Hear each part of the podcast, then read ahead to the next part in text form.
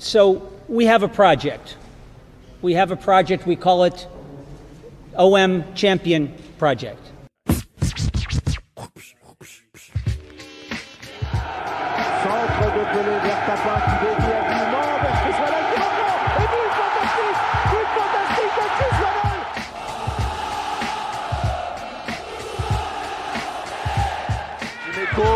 Dans le paquet, ils n'ont pas signalé en jeu face à Joël Max et ça va être le but de Chris Waddell. But de Waddell, un zéro pour l'Olympique de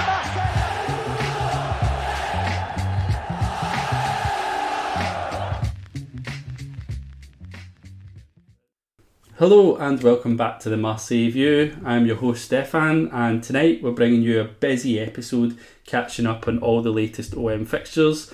For tonight's show, we'll be mainly covering last night's victory over Monaco. We'll also look at the Mercato and our latest signing, Amine Harit, and we'll have a guest joining us to do this. So we're also going to look to cover recent fixtures against Saint-Étienne, the sanctions the club received following the events at Nice, and finally we'll preview our Europa League campaign.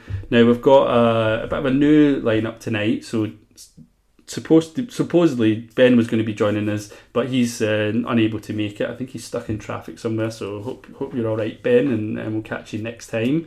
Um, but we've got Lewis. How are you, Lewis?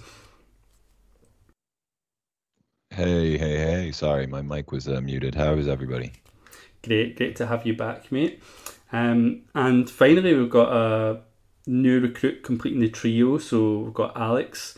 Hello, Alex. How are you? I'm good, I'm good. Hi, everyone.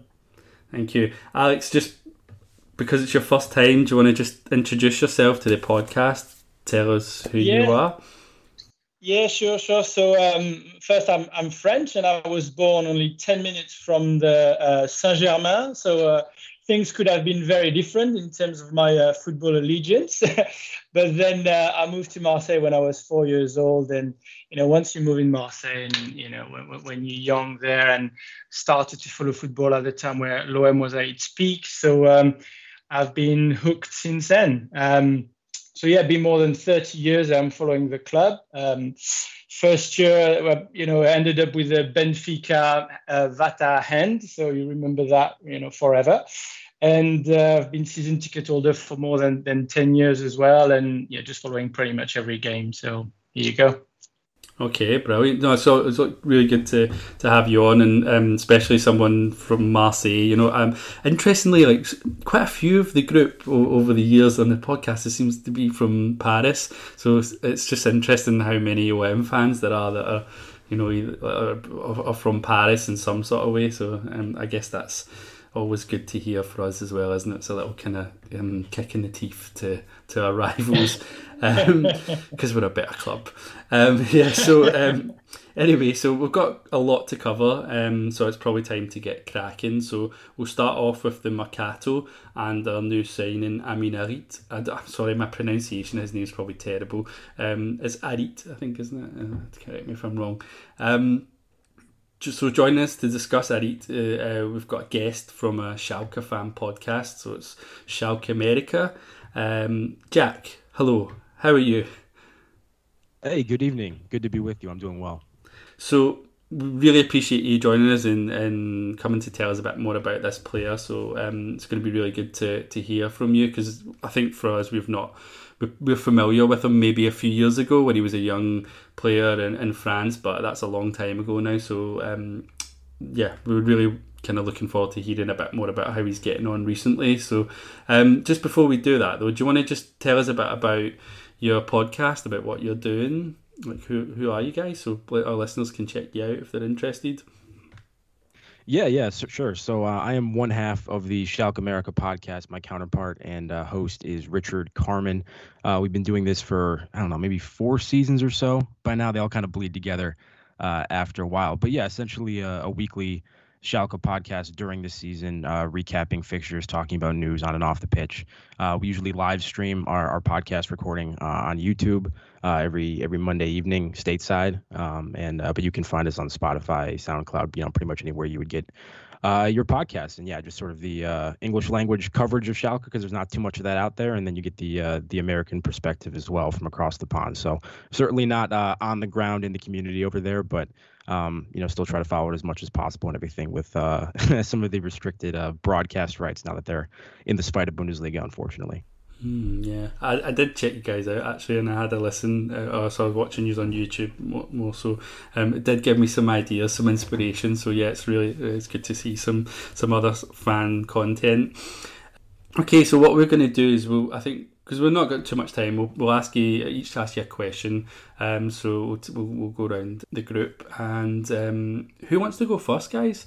Uh, who who wants to volunteer? I'd I'd love to, just because I might I might forget my question. Um, Fire away. If yeah, if if I may. Um, so I I think we all kind of know that Schalke's last last season was was a difficult one for you guys. Um, and I wanted to know from a from a Amine Harit perspective. Is is was he part of the problem? Was he? I mean, obviously everybody was part of the problem, but was he? Um, did his did his level of play kind of directly correlate to how badly the season went, or was he better among, you know, kind of worse players? Yes, you know, it's difficult. What I would say is sort of the entire season, or really the last couple seasons, have sort of been like a chicken or the egg situation. Is it, you know, is it the players that aren't performing enough, or is it that they're sort of overwhelmed by the general incompetency of the situation kind of around the club that makes it difficult for them to execute on the level that they'd probably like to?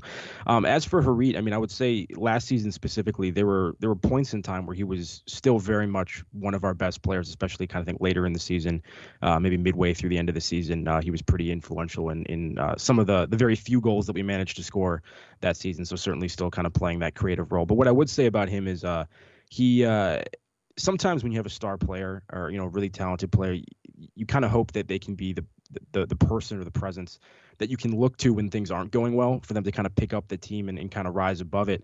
Um, and, and spur everyone on uh, to better performances. And, and he seems to be somebody who who much more um, is, is affected by what's going on around him. So, you know, so as the team goes, kind of so goes Harit's performances, I would say. Um, so, you know, obviously Schalke's had a couple of really difficult seasons, and there were, you know, periods of time where um, it definitely looked like he was going through the motions. It was very much affected by everything that was going else around, uh, going on around him, and, and maybe not um, – you know, putting in the standout performances as consistently as you would expect for somebody of his talent level. Okay, great. Alex, have you got anything you want to ask? Yeah, maybe a bit of a broader question about, you know, his description of his of his skills um, and his positioning on, on the pitch for Schalke. I think you play in a lot of different places. So just a description of your of the player, if if you could, mate. Yeah, absolutely. So, Uh, I think he he predominantly plays in sort of like a central attacking midfield role. Uh, he can play on the wing uh, as well. I, I personally prefer him centrally, just because uh, far and away his his best attribute is is his technical ability uh, on the dribble, and so I think he's very useful to have uh, centrally in terms of uh, you know, ball progression and stuff. He's a guy that can take a defender on, um, you know, uh, force a defender into decision and open things up for his teammates elsewhere. And I think if you you know if you stick him out on the wing, sometimes you, you're you're taking that away a little bit, because the team generally has to progress the ball a little bit further before it can actually find him at his feet. So, um, yeah, but he's, you know, very shifty, quick, twitchy, attacking midfield type. Um, maybe not the most consistent or the best in terms of like ball striking or like really, really long through balls or anything, but really good with kind of quick one touch pass and move type situations, and a phenomenal dribble, uh, draws a lot of fouls, which is great for, you know, free kick opportunities and stuff around the box. I think um, his first season, actually, I think he was the most fouled player in the Bundesliga. Um, and that was a season where Schalke, I want to say, had, you know, over ten set piece goals or something too, and he contributed to setting a lot of those up. So um, certainly a player that can help, even if he's not maybe like directly scoring goals or assisting, um, can put you in advantageous positions uh, going forward. And I would say at at his very best, when he's when he's playing consistently, when he's turned on, he, he's an X factor. He's a guy that can change a game. He's got that little bit of magic that I think is is kind of the thing that we all show up to, you know, the, the stadium, or, you know, when we turn it on T V, that we're hoping to catch a glimpse of every week. And he's one of those guys that can tap into that on occasion. I think uh, just a lot of Schalke fans would have would have wished it would have happened a little bit more frequently and a little bit more consistently. Okay, no, thank you. That's really good. Okay, so my turn. Um, I kind of maybe sort of alluded to this a little bit, but I just kind of want a bit more um, of an idea about how Schalke fans feel about his departure, um, because I understand he's come to Marseille on loan without an option to buy. So are people happy that he's gone? Are they expect or are not? Are they expecting him to come back a better player? Um, you know, returning to Schalke and, and slotting back into the side um, after a, a fresh start somewhere. What what are their feelings about it? You know, I think. I think generally he's viewed very favorably and people root for him and like him. And I mean, whenever you have a player that can come up with some of the huge moments that he's produced, um, it's obviously difficult for the supporter base to not, you know, fall in love with with the player to some extent. Uh, yeah, but he's had a really interesting ride at Schalke. A lot of ups, a lot of downs, some some issues personally off the field in terms of like professionalism and some other tragedies that have gone on that have definitely affected um, his play. But his situation this summer in terms of the departure was was kind of interesting because the, the club was in such dire financial straits that we very much expected um, to be selling on a permanent basis in terms of, you know, trying to get transfer dollars in some of our more high profile players. We saw, you know, Weston McKennie leave to Juventus the season before. Well, we fully expected that, you know, we would be able to sell Ozan Kabak, for example. And Amine Harit was another one of those guys that we kind of thought was going to be a no brainer out the door, automatic permanent transfer. Um, and, and for whatever reason, it didn't really happen that way I, with, with Kabak or Harit, honestly. Um, and so we were kind of waiting all window for there to be a move. And I don't know if it's, you know, teams have concerns about those inconsistencies or some of those issues in the past, because he certainly has the talent to to warrant a, you know, a significant um, fee, and for, I think, a lot of teams to be interested in having a player like him. So the fact that he went ultimately on loan without an option to buy is is interesting. I think um, there would be a lot of Schalke supporters that if if for some reason he came back to the club, let's say, for example, we were able to bounce right back up, get promotion, and we're playing in the Bundesliga again, um, maybe there's a situation in which he would just come back to the team and slot right back in. Um, but I think it's probably more likely that, you know, we're we're, we're putting him on a team like Marseille to, to kind of put him in the shop window, get him some more high level experience, put him in a more stable situation. Um, you know, because a player like that doesn't need to be in the Zweite Bundesliga. I mean, th- that's a Champions League level player, in my opinion. Um, and so, you know, hopefully he's able to kind of get back in his groove. And then, um, you know, when he returns, maybe his, his value in the market um, hasn't significantly improved, you know, over where it would have been uh, this past window if we had sold him this summer. Okay. Yeah, no, that's great. Thank you very much. I'm just looking at time. If, if it's if it's okay with you, Jack, can we squeeze in a cheeky one last question? Yeah, yeah, of course. Does anyone want to fire away? Who who wants to ask the final question for Jack? If you've got one. If you don't, we'll, we can wrap it up. But yeah, just a very quick question in terms of his, his effort on the pitch, and especially, you know, in terms of defensive effort and, and press, because a lot of the offensive midfielders, you know, they, they don't always work that hard for the team, and, and Sampaoli will ask that at Marseille. So just wondering if you had a bit of a view on this. Yeah, once again, I mean, I think it there are definitely times where he doesn't seem to be bought into the team concept and is kind of going through the motions at, at times on the pitch. And that's usually when things aren't going as well on it from, you know, from a whole team standpoint, not necessarily individually. Um, but I think if he's, you know, at a team like Marseille, that that's obviously very talented, playing at a high level, um, and, you know, more stable than things have been. Um, I, you know, as long as he's he, he's playing well and he feels comfortable with his environment and he has the kind of encouragement that he needs, um, then yeah, he absolutely does buy in. He can contribute, um, not just on the ball but off the ball in terms of, you know, coordinating pressing with his teammates on the defensive end. And um, I mean, yeah, he's certainly capable of putting in a shift in that regard. And, and I mean, there's certainly games you can look back to, um, even last season. You know, when when we were basically guaranteed to get relegated, things weren't going well, and he was putting an effort in um, off the ball. So it, it kind of depends. It's just that, yeah, I think the theme that I've been, I guess, trying to express is just the consistency is a little bit of an issue, but um, it, it's hard to know how much to hold that against the player versus, um, you know, the environment that he was trying to perform in. Uh, and so I think, you know, there's a lot of Schalke supporters that will be watching his performances with Marseille with, you know, with a very keen eye to see um, how that change of environment affects him this season. Yeah, no, that's great. I mean, we got we got to see him actually last night. He made his debut and he was pretty impressive. But but yeah, I think we, we kind of had what you're saying is kind of what I, I think some of us had read about him actually. It's sort of yeah, it's kind of sort of we're, we're getting an idea, I think, about what we're expecting as a player that's got quality, but you know, there's issues maybe with consistency. And maybe attitude. I don't know, but um, yeah, we'll see. I guess um, I think we'll get to see probably some nice football from him, and, he, and hopefully, like, he can contribute where, where he gets the opportunities. But it's not really, do you know, I'll just, like, just to sort of wrap this up, I'll just say that, you know, the kind of position he plays, that these are qualities that we often hear about a lot. So I, I think, I don't want to be too hard on him. Um, I think that we can see he's got lots of talent, and yeah, and some of these players in these positions don't always, you know, those kind of number tens, you know, without that kind of supreme technical technique, they don't, they're not always famous for tracking back and working hard and stuff, so I guess it's kind of expected. I mean, Dimitri Payet isn't exactly the best at doing that, is he, at times, but they've, they've got something else that they bring to the game, so hopefully we'll get to see plenty of that from Harit as the as the season progresses, and, and hopefully he can sort of fill the shoes of Payet really when he's not available and maybe take over from him. But um thanks very much, though, again, just for joining us, like, and, and for giving us that insight. Um, it's really appreciated, and just be sure that if you ever sign any O M players, we'll be happy to return the favour in the future. We're happy to join you guys if you ever need us. Um, so, yeah, thank you very much, Jack.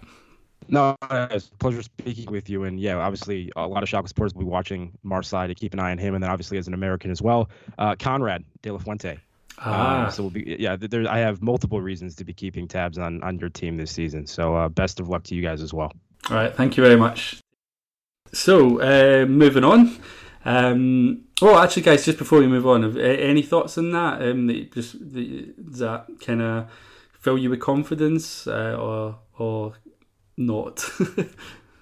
God, he is. I mean, first of all, he is very good at podcasting. Um, yeah, yeah, I, yeah. I could have, I could have listened to that all day. Um, he's he crammed a lot in there. Oh God, yeah, he's he's he's very good. Um, I think it's it must be an American thing. They're very good at, at quickly kind of giving their points and stuff. Uh, no, I I think it's encouraging. I think less so from what he was saying, but more so from just watching him last night, um, watching Harit last night, not Jack, but um. I just, I, I, it's kind of the, the player I expect. You know, he was he got the most completed dribbles in the, in the Bundesliga last season. Um, he will switch off for five games and not do anything. He'll, I mean, it's, it's kind of expected. And at the point we're at now as a team, I think I can't complain. If it was just him, if it was, if he was in the situation that Payet was in in the last two seasons, whereby he became the only creative output, I mean, attacking wise in our team, then I'd be worried. But both of them together, I think it's going to, I mean, I, I love that kind of, of, of a player. Um, and I think that as long as he's not alone, as long as Payet doesn't pick up a eight month injury, knock on wood, um, then I can, I, I can, I only think he'll bring positives um, to the team. You can have both him and Payet together, you know, no, no one's going to do any hard work. I don't know, that seems like a recipe for disaster if you ask me, but yeah, you never know. I mean, teams like Barcelona and stuff survive with players, well, maybe not bad, that's maybe not a great example, but you know, like, I don't know, Paris maybe, yeah, lots of teams survive with great attacking players in it that don't um, don't really pull their weight defensively. Yeah, but I, I meant more, you know, either or. So if if, if we need a number ten, a false nine, or a, a, a whatever is needed, I was saying that I, I like that he's, it's not, our season doesn't depend on Amine Harit's um, creativity. Is is was my point.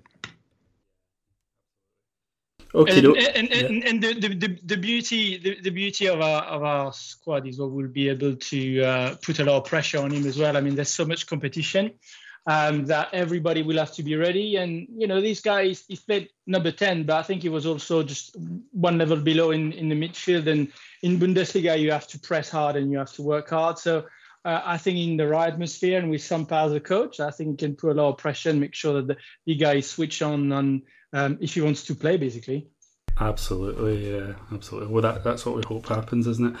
Okay, so we better move on. Um, so a couple of quick-ish topics to cover. So I said we briefly cover the O M Saint-Étienne game just because it was the other game that happened since we last recorded. So that was a couple of weeks ago now. It was before the international break.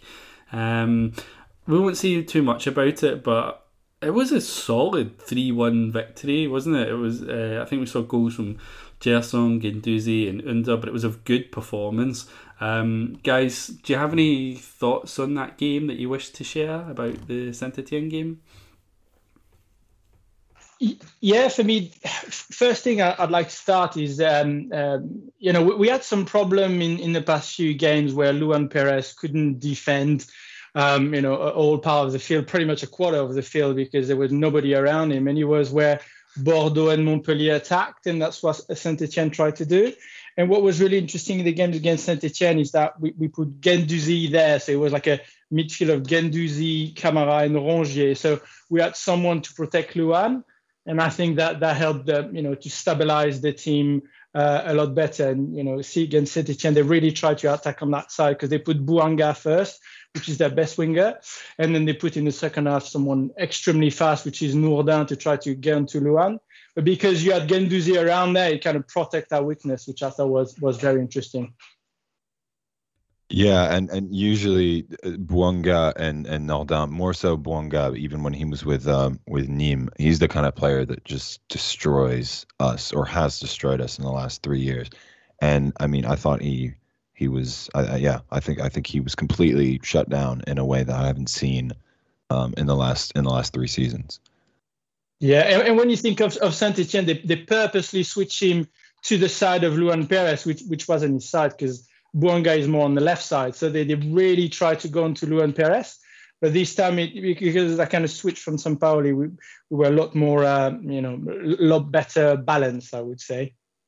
Yeah, I I just, I'd say from my sort of thoughts in the game was that um, I kind of felt that the this was a game maybe where we're starting to see some things sort of click together, um, especially with the new arrivals, you know, so some players just kind of, like Gerson, for example, had a really solid game um, and starting to look more comfortable, because there was, I guess, some doubts before about whether or not his role was right in the team, he was in the right position and stuff, and he just starting to look like he's finding himself. Um, maybe it was just perfectly timed because the international break was coming up, but um, yeah, I was just I was thinking there was some really solid individual performances. Under's doing really well.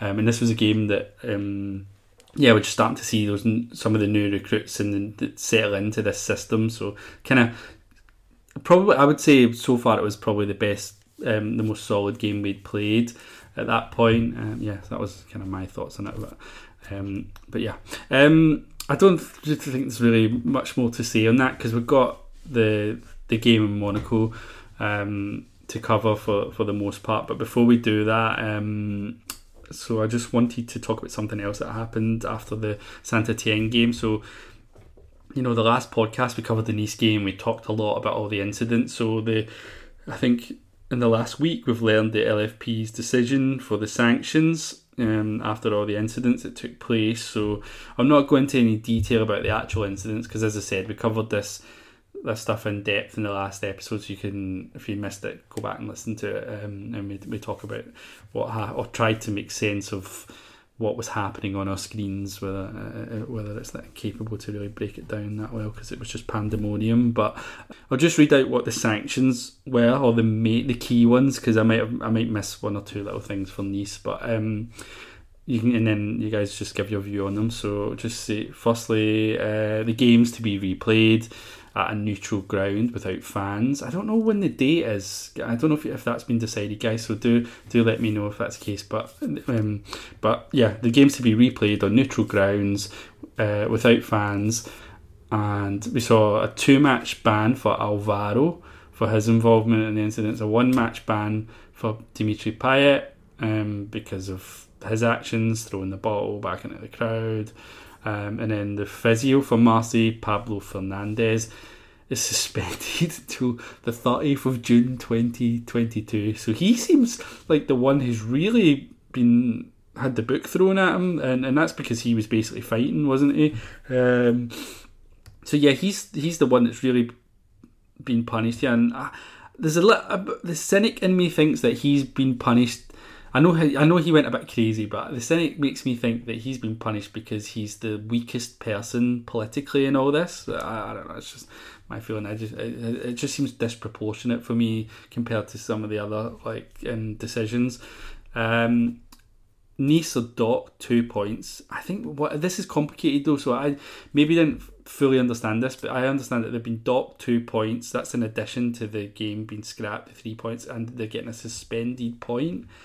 Um, I'm not quite, yeah, as I said, I'm not fully sure I totally understand that sanction, so maybe you guys So can they've been docked, out, yeah. Sorry, yeah. go for it, go for it. No, that's pretty much it. That's really all I've got, to be honest. So, and I think they've got to play some games behind closed doors. I, I read three, but then I'm not sure if that's correct. So, um, again, you guys can correct me and, and t- tell me tell me what if I've missed anything. But yeah, just, yeah, the floor's yours. What do you guys think? And, and, and is it a fair outcome, or have we been shafted? Yeah, I mean, first, I mean, the, the for Nice, the points deducted, so it's uh, one is, you know, is set and one is sursis. I'm not sure if it's the word in English. So it means if there's some more problem with a stadium, then there would be a second point that that, that they would lose. Um, but currently, I'm I'm I'm just uh, a, a bit disappointed by by the overall decision, because at the end of the day, if Nice are able to beat us, overall they would only have lost one point, which I think is. Um, It's not really right in terms of, you know, how much of a show it was uh, for French football, and um, I'm I'm just disappointed by the decision. You know, if he, if he, the whole, you know, key of this is is the the, the préfet who forced the L F P to continue to to to play the game, and because of that technicality, they didn't really want to give us the three nil which which which we should have had. I, I, yeah. I don't know from a, yeah from from a uh, oh, I tried this is one of those things that I this is what happens when I when I speak English about Marseille. The the French Marseille supporter in me thinks exactly what Alex just said, which is this is an absolute travesty and we should be giving the three points and ban all the Nice fans and whatever. But from a I think if we take a step back um and we and we try to dissociate in a way the the sports from the from the fans, the players and the fans. I think if I were Nice, I would have felt, I mean, cheated beyond belief. Um, if if my team, who I mean, they outplayed us for that game. Uh, lest we forget, that was definitely our worst game so far, and they were leading one nil in the seventy-fifth minute. Now, granted, Sampaoli time. We all know we score a lot of goals in the last fifteen minutes, but we weren't looking good, right? So from a, a sports perspective and for a Nice supporters perspective in general, so not the, you know, not the idiots, the the the hooligans. Um, I, I don't know. I, I, I, I would have felt really, really. Um, I think it would have been just a harsh, very, very harsh decision um, had had we just been given the three nil victory. Um, That being said, I think one is not enough. I think the two should have been at least uh, a two points taken off. Um, would have been would have been the correct amount. And and I was expecting, I guess, a bit more. I, I just seem to see some Nice players also getting involved in in the fights, and the fact that Alvaro and Payet are the two, or the only players who've who've actually suffered a suspension. Um, I find a bit bizarre, you know, in these cases, there's always something going on. There's always a camera that's going to pick up someone else, you know, fighting. And, and I just thought that Payet being singled out, or Alvaro as well, um, being singled out, I thought was, uh, I thought was strange. Um, but I think overall as a, if I'm being objective for a second, I think it's not a bad outcome really. Um, as from a Marseille perspective, I still think, you know, it should have been worse for, for Nice, not for us.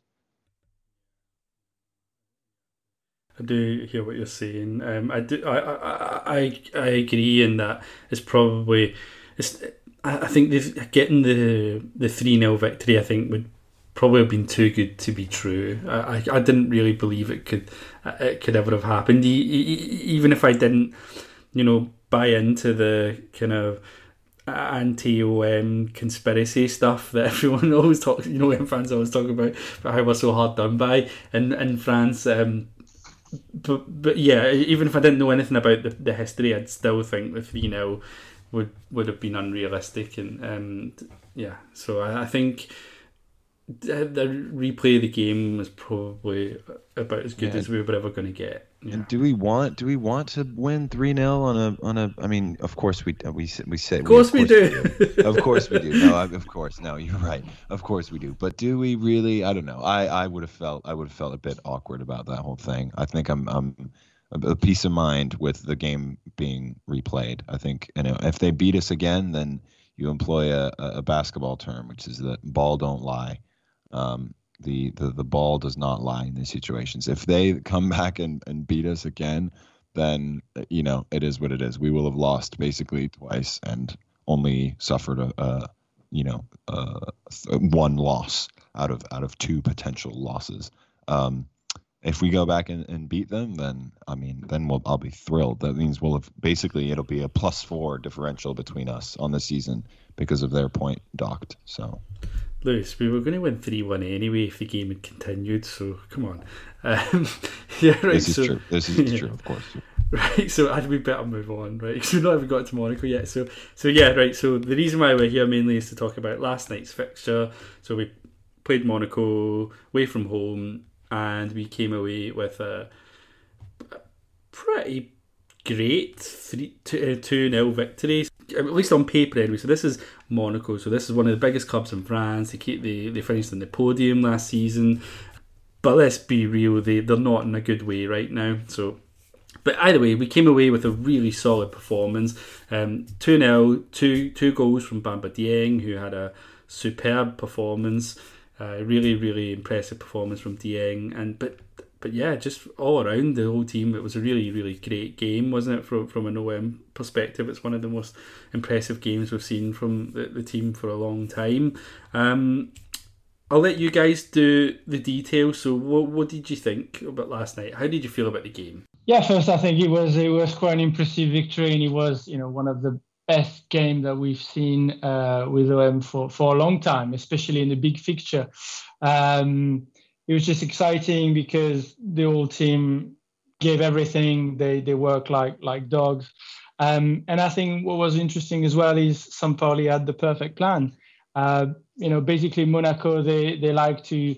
attack, take some risk, and, and when they do attack, they play with, with uh, three in defense. And the whole plan for us was to, once we get the ball back, to play very quickly and go to the wings uh, with Bamba Dieng, which was a surprise, uh, surprise one of the in the in the lineup, and just with his speed behind the, the defensive line, it was um, it was just working perfectly. And not only scored two goals, but he could have scored at least another two because uh, he hit the post twice. And uh, yeah, the, the whole effort from, from the team was amazing. We play a lot faster than what we we did, uh, you know, the first two, three games of, of the year. And, you know, against Saint-Étienne and Monaco, we play a lot faster. We try to go behind the defense, and that's the kind of football that we like to see. Um, also, I think the balance of the team is is really good now, as we did the same thing with Guendouzi on, on the left, protecting Luan Peres. Also in defense, you had Kamara, who was like a as a number six. But once we, you know, our defense, start, uh, Monaco started to go up the pitch. He moved into central defense, which was really good because Monaco, they attack with a line of five. So we could match uh, with our five defenders as well. So it was one-on-one for uh, for our defense. And uh, overall, it was, it was well controlled. And even at some point in the second half, Um, we got the ball, we controlled the ball, and I thought it was like seeing Manchester City play, the way we just control the time, control the tempo. And when you think that was without, you know, arguably our two best players, um, I think it's pretty exciting for, for the rest of the season. Yeah, that was uh, that was beautifully put. Um, I, I couldn't agree more. I thought we showed not now we've showed I think this is where Sampaoli is, is I've been impressed by Sampaoli, is that we know the quality of players we've had in the past years, we know the quality of players we have this year, but what Sampaoli's doing is is installing a, a system that the players seem to understand and kind of are seem completely sold on it, um, which means that when, you know, Payet is out, when um Uh, Conrad isn't starting, or when, you know, our attacking players aren't all there, you know, Gerson or whatever, it it, it seems that we've, we're playing the exact same football. I mean, Harit uh, coming in as a as a false nine, I was terrified. I was convinced that was going to be one of our uh, downfalls. Um, was going to be trying to get a, a player who isn't Payet to do what Payet's been doing for the past four games, and in many ways, that's been what Marseille has been for the last few seasons. It's been asking players to do things that they can't do, um, and, and asking the good players, technically good players, Thauvin, Payet, and all those guys, to basically do everything else, which ended up being quite catastrophic when when one of them would would get injured. Um, and I think it's it's important to remember what our team for the last two seasons has been like without Bouba, Kamara, and Payet. When when neither of them were in the squad, I can't remember the exact stat, but we were losing something like eighty, upwards of eighty percent uh, of our games. Um, now, granted, Bouba was there and was essential, but he didn't feel like the thing holding us together. He was, for the past two seasons, defensively at least, has been the player holding us together and kind of kicking, keeping the, the, the clock ticking. And Payet was the attacking output a lot of the time when it wasn't Thauvin at the beginning of the season. So I was really, really comforted to see that actually we've now become a, I mean, knock on wood, I'm, I'm going to say this and we're going to lose three nil next week, but knock on wood, we, we now have a team with ideas that go beyond, you know, relying on the individual quality of our players. It feels like you could put many, many different players in those in those positions. Bring in Luis Enrique, bring in Dieng isn't a left winger, but look how, I mean, he fit right in. Um, and all the, the young guys that we have, I'm I'm really really excited. Yeah, you can certainly conclude from last night that the you know that the sum is better than its parts, isn't it? Um, we we learned that we're not we don't have to be so reliant on particular individuals. We've got such great quality across the squad, and we've got players that can adapt. You know, we've got a really dynamic squad. We've got players that can adapt and play roles that we've never seen them play before, you know. Um, it's really quite a, a testament to the, the qualities of the coach, um, which, you know, sometimes you think he's barking mad, not just because he is actually nuts and, and, and we're just watching him on the touchline, but, like, some of his ideas are just really quite eccentric. Um, but clearly he... for the most part, he knows what he's doing and he's seen something that I guess, you know, others just wouldn't have seen. Um, but anyway, so just like thinking about what we saw last night, do you do you guys think that um, the lineup um, that we've seen, so we've seen like players like Kamara back in the middle, it's just, you know, we've seen much, for much of the season so far, he's been kind of pushed out to that sort of funny role on the right. Um, and Gay in the middle, you know, playing as the sort of defensive midfielder. So things like that, um, Lirola coming back in, Payet being out. Are any, any of these changes, are they likely to become permanent fixtures in this eleven? You know, Dieng even, for example, or is it just the case that this was the makeshift eleven that took advantage of its opportunity, but we still expect to see the usual faces after?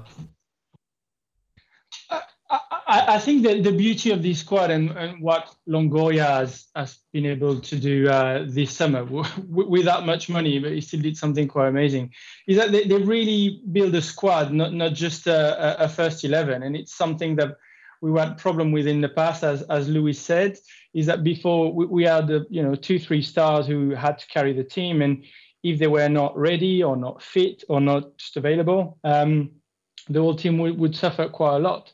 Well, now it's completely different. Um, you have competition at every position. Um, just saw the video about objective match with Rongier, and he said um, he didn't have his opportunity at the end of last season because he was injured. So he knew there would be so much competition uh, starting this season that he has to be in the best shape of his life. And that's the kind of mindset that a lot of these players have.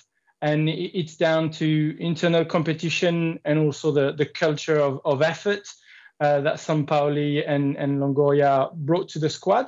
So I think there'll be a lot of changes, a, a lot of switching within the team, and, you know, also the technical, uh, tactical um, uh, skills of Sampaoli. So, you know, someone like Dieng would work perfectly against a Monaco who, uh, you know, like to attack, um, like to leave a lot of space behind behind their line. So Dieng is just perfect for that kind of game. Now, if you play Um, I, I, you know, a smaller club who comes and, and defend really low, and maybe he might not be the right player for that because he needs a lot of space. Um, so I, th- that's the beauty of this squad. We have a, a lot of options on the bench, um, a great culture, and um, you can feel the energy in the squad. And that's why I'm, I'm quite confident with someone like Harit coming in. You can feel his motivation. Um, he come from a, a club that was really str- struggling and coming to Marseille now, you, you feel in, you need, he needs to, to earn his spot. And even when him or Dieng were a bit injured uh, in the middle of the game uh, yesterday, they just wanted to stay on the pitch, um, even if they were injured. Like, they really want to keep their spot and, and work hard for the team. So I think that, that looks really promising. Yeah, and if I could just add as well, I um, I think that with with the culture that they've created, I, I said, I think the first time, my first podcast here, I said that one of the things I was worried about was Sampaoli's stubbornness. I, I was seeing Kamara playing right wing back, and I just I, I thought, wow, this is a man that will probably live and die by his ideas, and, and no matter what people say. But in a way, what's what's happened with the suspensions and the injury and Payet picking up a knock is actually exactly, I think, what needs to happen when you have a slightly stubborn manager, which is, you know, he was forced yesterday to make do with, with what he had.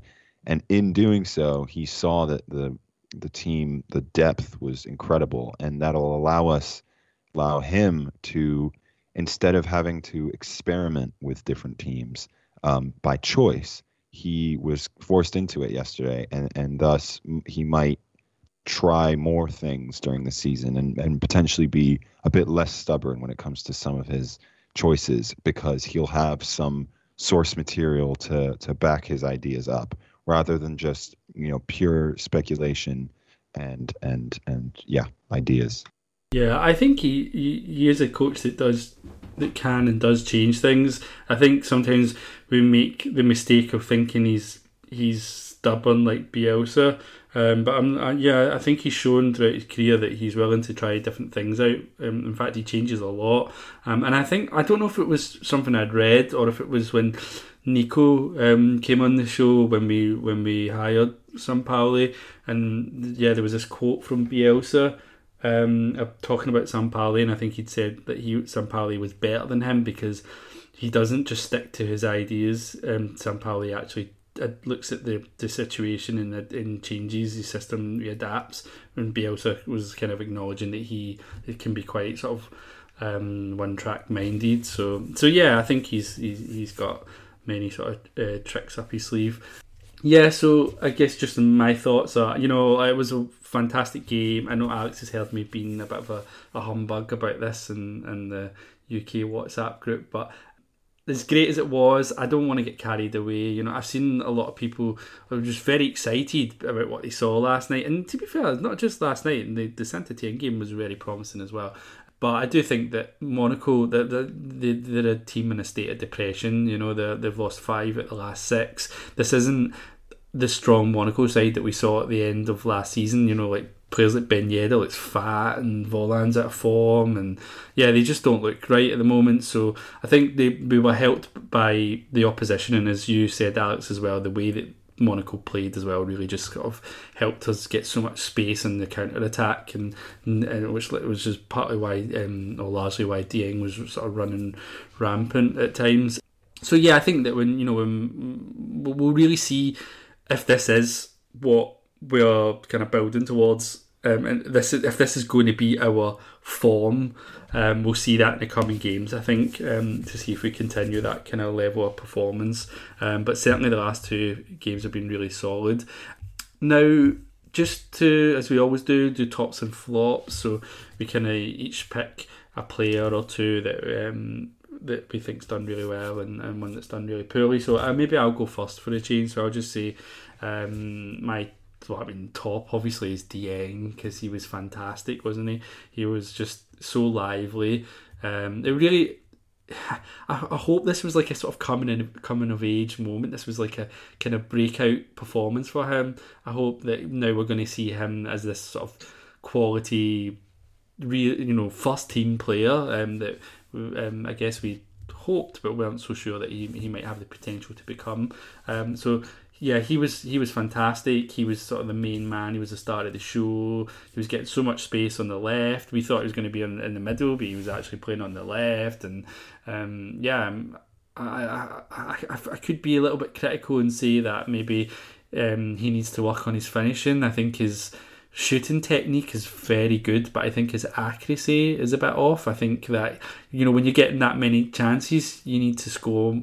Yeah, and you know, I know he scored two goals, so it's it's hard. I'm being a bit harsh, but yeah, I just think that some of them he could have he could have put away.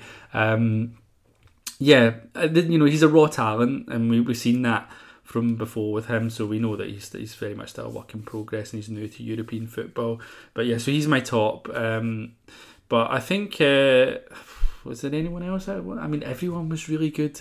There was one or two players maybe that weren't so good, but no one was bad. I think everyone had a really, for the most part, a good game. It was a good collective performance, and it was really good to see, even defensively, for once, like, you you know, we weren't making all these terrible, like, uh, what do you call it, like, uh, gaff kind of, you know, those kind of um, T V programs where they make clips of people making terrible well, we were mistakes. Close a couple of times.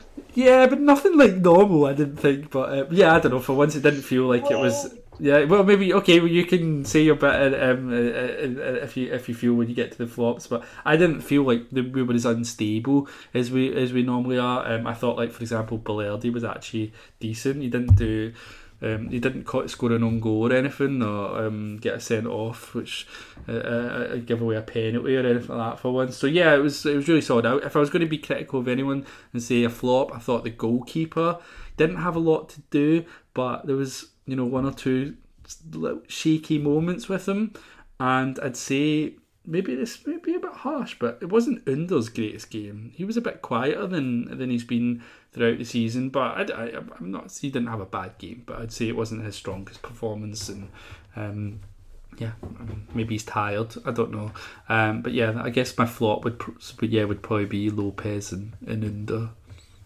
But calling my flop is harsh.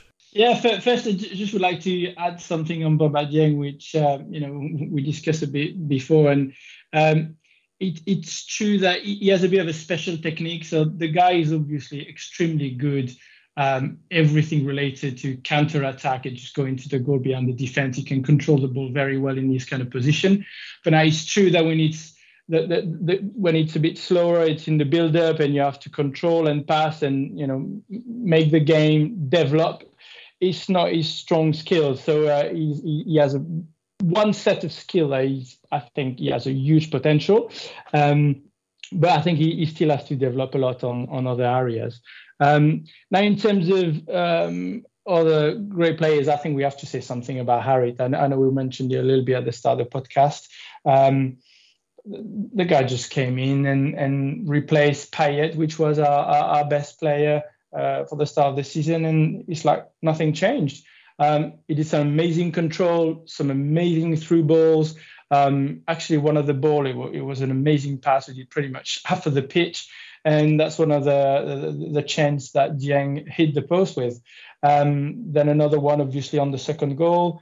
Um, he brought a lot of, uh, of fault uh, f- from Monaco. Um, it was just amazing, and at the second after the game, when, when we wanted to control the tempo, Harit was also really good, just, you know, finding pocket space, um, getting Monaco to, to, to make a mistake and just controlling the tempo. So I was, I was really impressed. Um, and, and on the flop, and, and I have no problem to, to talk about flop on this one, is actually Bilardi, because I actually love that player. I think he has a huge potential. He's fast, he's strong. I think he seems like a hardworking, intelligent guy. He's got a lot of skills with the ball. He just passes the ball really well, so I really love him. But he still had his couple of, couple of moments a game where he could cost us the game, and, and that happened yesterday as well. There was a couple of times where he kind of passed the ball, uh, you know, within the box to a Monaco player in the first half. And in the second half, he, I think he controlled the ball uh, not well and got past and almost got sent off uh, sent off for that. It could, could have cost us dearly as well. So I, I love the bloke. And look, he, he actually didn't play much professional football as a defender. He played as a six at Boca for six months, and then he didn't play for uh, Dortmund, and then he just came with us and started to play in central defence. So actually, in terms of experience, it, it, it's not much at all. So I think he's gonna he's gonna grow into the role. He's got all the skills, but he still makes these mistakes, which in big games could could be a bit costly. So hopefully learn uh, uh, very fast. I'm, I'm glad you said that, actually, because I, I, I, despite me being quite harsh on him there, like, I've always said in this podcast is, for the last year, I, I also think Bilardi's got... There's there's a gem in there, and I think he does have the potential to be a, a top player. So, um, so yeah, I'm not I'm I'm not one of the, the haters of him. So yeah, I do I agree with everything you're saying about him. Um, anyway, uh, Lewis, what about, what about you? Uh, tops and flops from from the guys that we haven't said yet. Uh, Rongier, I mean, he is he's going far and beyond any expectation I ever had of him. When we signed all those midfielders, I thought Rongier is going to be the, the loser out of all of them. Um, he's adapting into this right back, central midfield, ball progressing, almost scoring, almost Messi-esque scoring. Um, that that that almost chip. Um, what? I, who is this guy? I mean, that's definitely not the the player that we signed, um, and who's been with us for. The, I've never been a Rongier hater. I think he had tough moments. Um, I've always really liked his hardworking, you know, he, he's he's hardworking. He he runs with a bit of a, he bounces around, which I really like. He has this kind of energy that I've always really liked about him. He's not the best finisher, far from it, but he reminds me a bit, despite not having the dribbling ability, uh, a bit of, of Kovacic at Chelsea. He kind of bounces around and he's passing it around and, and then and then can't shoot, which is also what, what links him to, to Kovacic. Um, I thought, yeah, I, th- I just think he's he's being he's adapting in a in a way that I really really didn't expect. And then I'd say second top is is Guendouzi, uh, pressing at the ninety-third minute. What what is there not to like about him? I mean, as a as an Arsenal fan as well, I, it's it's it's also, you know, kind of breaking my heart that that he's he's left and that he's this is this is who he's always been as a player. But the Marseille fan in me, which is the largely predominant side of me, is thrilled that we we robbed him from Arsenal for what is essentially going to turn out to be a I think less than ten million euro transfer. Um, I I still can't believe it. I really still can't believe that we got him for that cheap. He's unbelievable. And my flops now, again, Pau Lopez didn't have to do anything, but I do not like the look of him. And I, it sounds terrible because, no, because it's not... Like, I agree. Is, I agree. You know, this, is, this is the kind of non-analysis that I try to flee from. But sometimes you just got to look at the guy and go, do I think he looks like a good goalkeeper? And to be honest, he doesn't. He just looks shaky. He dropped the ball. I don't know if U K, if the cameras caught it, but he one of the only times that the ball came in his general vicinity, he just kind of dropped it. But in the way that, you know, that that kid at school that you put in goal who doesn't really play football, but you, you just put him there because you need a goalkeeper, and he kind of drops the ball and you go, ooh, and you start, you, you just get a bit scared. That he reminds me of that kid. Now, hopefully... he is better, and his and his passing game, which is what he was sold to us as, as a good passer. Hopefully, it gets better and better. But I I don't understand this signing at all. Um, to call him a flop in last night's game would be harsh because he didn't actually do anything. Um, so for flops, I'd say I'd say Under maybe. Um, again, I think he's tired. I think he played all the games for Turkey. He was kind of one of their only really good players during their international break. So I won't I won't call him a flop flop. Um, but yeah, that's that's that's what I think. Um, okay, so takeaways very quickly. What's your one takeaway thought from last night's game? For me, it's just, you know, the fun is back. Um, after so many years of looking at Marseille and being disappointed or bored, or, you know, if we're winning, even when we we reached the, the you know the Champions League spot with uh, A V B, it wasn't all fun. It was mostly based on on pressing and effort more than exciting football. And now l- look at us, like every game we we're scoring goals and, you know, even conceding, but it, it makes it makes the whole game fun usually. And um, I, I think what is great with Sampaoli is that he might change the team, he might change the, the lineup and the formation, but the idea to attack, to attack with width, to attack with depth, um, to be technical, to be aggressive, that's just who we are as a club, or, or who we should have always been. And I'm just so excited and so looking forward to to the next game. And, and you know, didn't always have that that feeling, especially last year. So uh, j- just excited. I think that would be the fair summary to to where I am just now.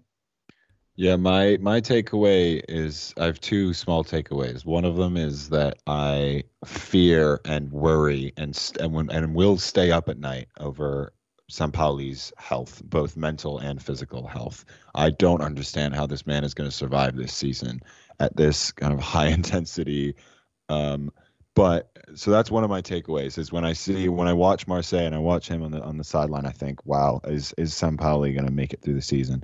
Second takeaway is that I think we're going to qualify for Champions League. I'm not being a, I'm be, well, I'm being a, a, a silly, um, overly emotional, getting carried away Marseille fan, but I think that there's there's we we with the squad and the depth and the, the type of play, we there's we could either crash out like Marseille's Bielsa's Marseille did five years ago. We can either crash out midway through the season, or we're going to qualify Champions League. That's my that's my prediction.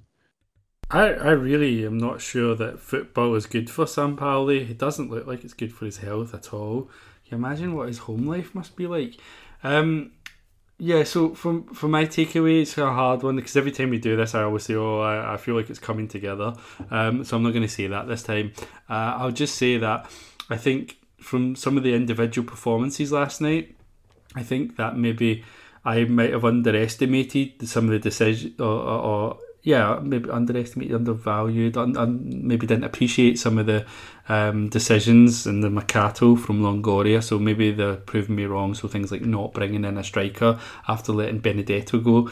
Maybe, maybe I, I'm thinking from what I seen last night, maybe they actually know what they're doing. Um, so yeah, so trust the process, I guess, is, is my is my takeaway. Um, Okay, so finally, one more thing to discuss before we finish up, and it's the Europa League. So we got a draw. Um, we've been drawn against Lokomotiv Moscow, Lazio, and Galatasaray. So some pretty interesting fixtures there, and certainly from a fan point of view, if we these are all clubs that are got pretty um, fervent supporters, uh, and I. I I don't know if there's going to be um, supporter travel permitted or not, but I, can't, I think it's going to be pretty interesting, um, some of the away fixtures.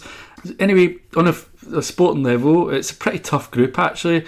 Um, but having said that, I think that despite the fact that the Europa League is maybe not the most highly regarded tournament these days, I think it gets a bit of a bad rep.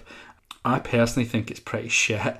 But I'm looking at all the all the groups, and I thought, you know what? None, not many of these groups are actually that easy. So there is a lot of good teams in the tournament. Um, we got a difficult group, in my view.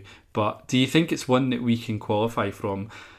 I mean, I'll just say, from my opinion, I think I don't. I'm not sure if we play like we play in the league. Then yes, I'm. I'm not sure with with Marseille. Sometimes you it's kind of hit and miss, isn't it? Sometimes we do really badly in Europe, but we're all right in the league, and vice versa. Um, So I, I, I'm not really sure. I think we'll know from the first performance from Thursday's game. Um, but on paper, I'm a bit worried. Um, I think Lazio are, are, you know, are a very good team in recent years, but I know that the Inzaghi's gone, but they've got Sarri now, so uh, that should be pretty interesting. Um, and I think places going to Turkey, uh, going to, to going to Istanbul and Moscow are going to be tough away games, so I think that we're going to have to be really, really solid at home. So, I, for me personally, I, I'm not, I, I'm not one hundred percent convinced we'll, we'll we'll qualify, but I think we can do it. What about you? Yeah, yeah. First, for me, I think uh, key point is that first game. Um, we're going to play in Russia while it's uh, you know uh, still in September, um, and and I think if we win there away. Um, I don't think a lot of other teams will be will be able to win. There. It's going to be um, you know colder, uh, you know later uh, this year for them. Um, so if we win in Russia that first game, we'll have such a huge advantage against them, and and also I think against the other team. Then you just have to win, you know, pretty much two of the other three games at home, and you should be fine. Um, I think Lazio should be better than us. Uh, but if we win in Moscow, then we'll be able to beat, I think, Moscow and Galatasaray at home.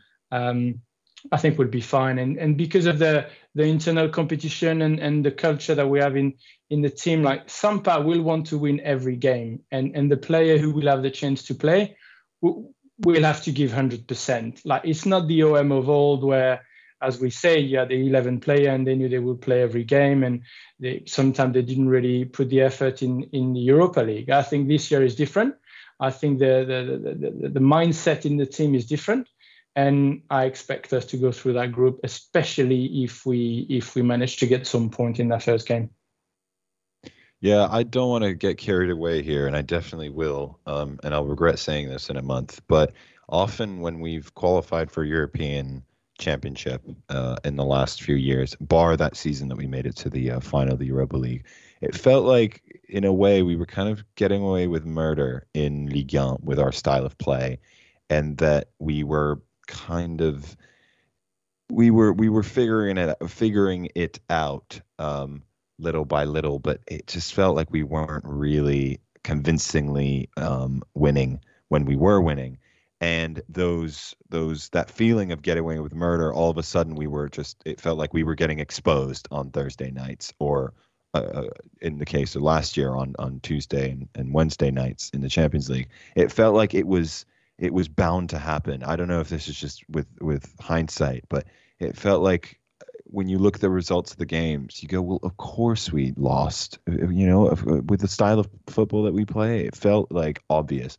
Whereas with this kind of football, I think, and this is me getting away with, uh, getting getting way ahead of myself here, but I think I think this kind of football Um, will be threatening to most teams uh, in Europe at, at obviously Europa League level.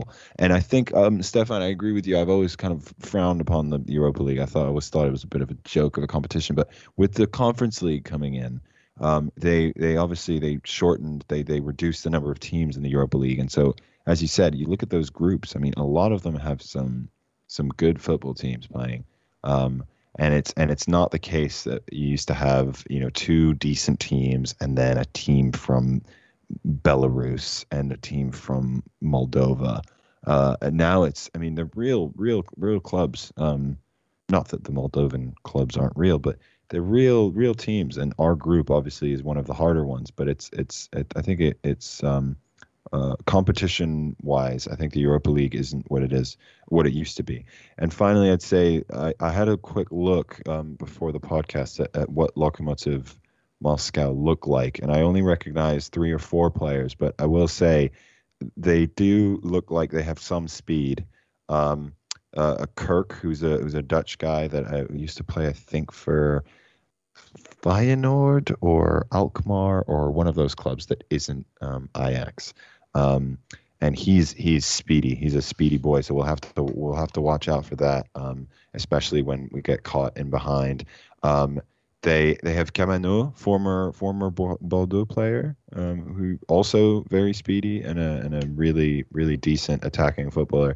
And then finally, the third name I I, I recognized was um, Bika Bika, who is the uh, central midfielder, young central midfielder who was playing for France in the uh, in the Olympics, who was one of the shining, you know, stars, if we can call them that, in that catastrophic um, French Olympic run. Um, I think he used to play for Caen. I didn't actually see that he. I, I completely missed that he'd gone to Lokomotiv. But he's an interesting player. He's a really dynamic player. So I think they've definitely. We shouldn't underestimate their quality, and we shouldn't underestimate what a a trip to Moscow does To, to the, you know, mental health and, and, and physical health of uh of our players. So I'm I'm I'm expecting a win, um, not a not a big one, uh, and potentially not the prettiest one. I think it might be a bit of a gritty a gritty one. Yeah, well, um, in terms of predictions, it's um it's my uh, it's my birthday on Thursday, so I hope I'm hoping I'm going to get a, a nice victory. So I'm going to say two one. Um, yeah, and I don't know if you guys gave scores. Um, can you give a score for Thursday? I'll take a two one as well. I'm gonna. I'm I, my objective. The objective fan in me, or I guess the objective uh, person in me, will say two two, a draw. But the Marseille fan in me is saying three one. Okay, that's brilliant. So we, we get we, we get two Lewis's on this pod. That's uh, that's that's uh, two for the price of one. Um, right. So I think with that we'll probably just finish off. So we've kind of covered everything. Just over the, just over an hour or so. Not as uh, long as I'd feared. Yeah. So if if anyone's listening, actually, just to give a shout out to Ben. Actually, he's been busy doing some other stuff for us. So he, uh, uh, uh, if anyone has a chance, check out. Um, he's been on our Arsenal podcast, Gonna Talk T V, and talking about William Saliba, and he's going to be doing that every month. Like we think, uh, kind of sort of yeah, podcast session with them, just giving kind of analysis on how Saliba's performing. Um, so you can see that on YouTube, and um, yeah, and speaking to them as well. Like we just, like did an did um, for an article recently. Um, I think it was a little Football London, so yeah, again about Saliba, so yeah, good stuff. Yeah, and hopefully more things like that in the future. So yeah, with that, uh, I think we better finish, yeah, so um, thanks everyone for taking part, guys, that was great, and thank you all for listening. And thank you so much, Stefan. Thank you. And don't forget to rate, review, and subscribe to us on Apple Podcasts or any other platform that you're listening to us, because it helps people find out about the podcast. That's what they all say, isn't it, in these things? I don't know if it makes any difference, but anyway, thank you and good night.